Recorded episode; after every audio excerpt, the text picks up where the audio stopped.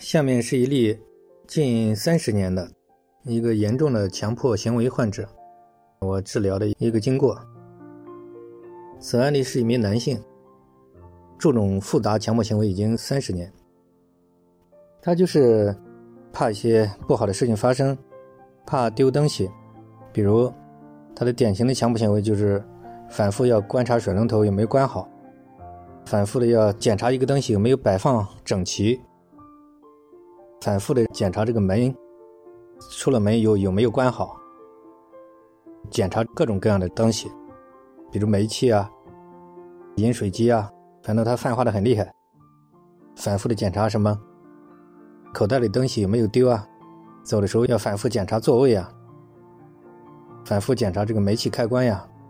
他泛化的非常多，因为他的强迫行为是经过三十年的发展。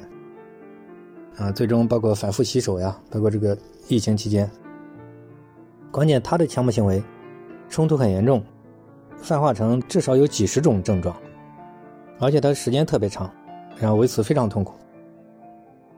我对这个案例呢，主要的是几个方法，第一个方法呢，就是先解决他内在的冲突和痛苦，然后做一个心理大清理，把他整个的这种怎么来的。怎么发展的？为什么会这样发展？以及他为什么会加重？都陪同他一起理得很清楚。然后呢，又给他讲解如何康复。就是早期给他做了这样的大量的这种心理大清理工作。呃，他这个基本理论上完成之后，然后呢，他还剩一个惯性。因为强迫症久的人都知道，就是道理都懂，但是这个心瘾很强大。因为他养成了一种强大的惯性嘛，心理学叫思维行为的反应模式，已经形成一种自动化的思维行为应对反应模式。所以说，他已经是受这种条件反射的自动化思维模式所控制。民间说法是叫不良习气，一种坏习惯。其实，强迫症这种思维也是一种非常深重的一种坏习惯。那么，针对这种坏习惯、这种惯性，切断它、扭转它，是很困难的一件事情。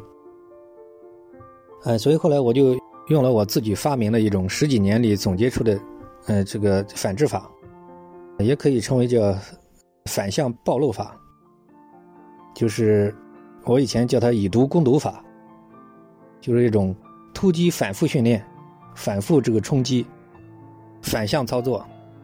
当然，这里面。内在的这个心理上的理解很重要，而不是说光是这样去做就可以的。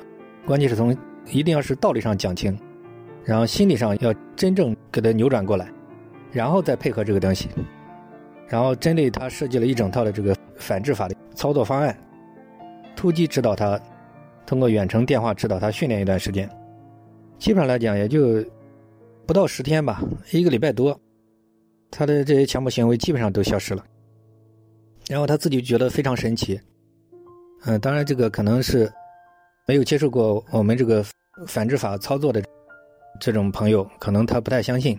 但是我这个疗法是经过实践检验的，也是不断完善的。就是我这个现在基本上来讲已经成熟，我在很多这种强迫行为身上看到的效果非常迅速，基本上来讲可以在一两个礼拜之内可以把他这种。长达这个七八个小时，甚至更长时间的强迫行为，可以迅速给他恢复到跟正常人基本上一样。这个已经是被反复验证过的。啊，今天就分享一下他这个三十年强迫行为的一个综合治疗方案，仅供大家做个参考。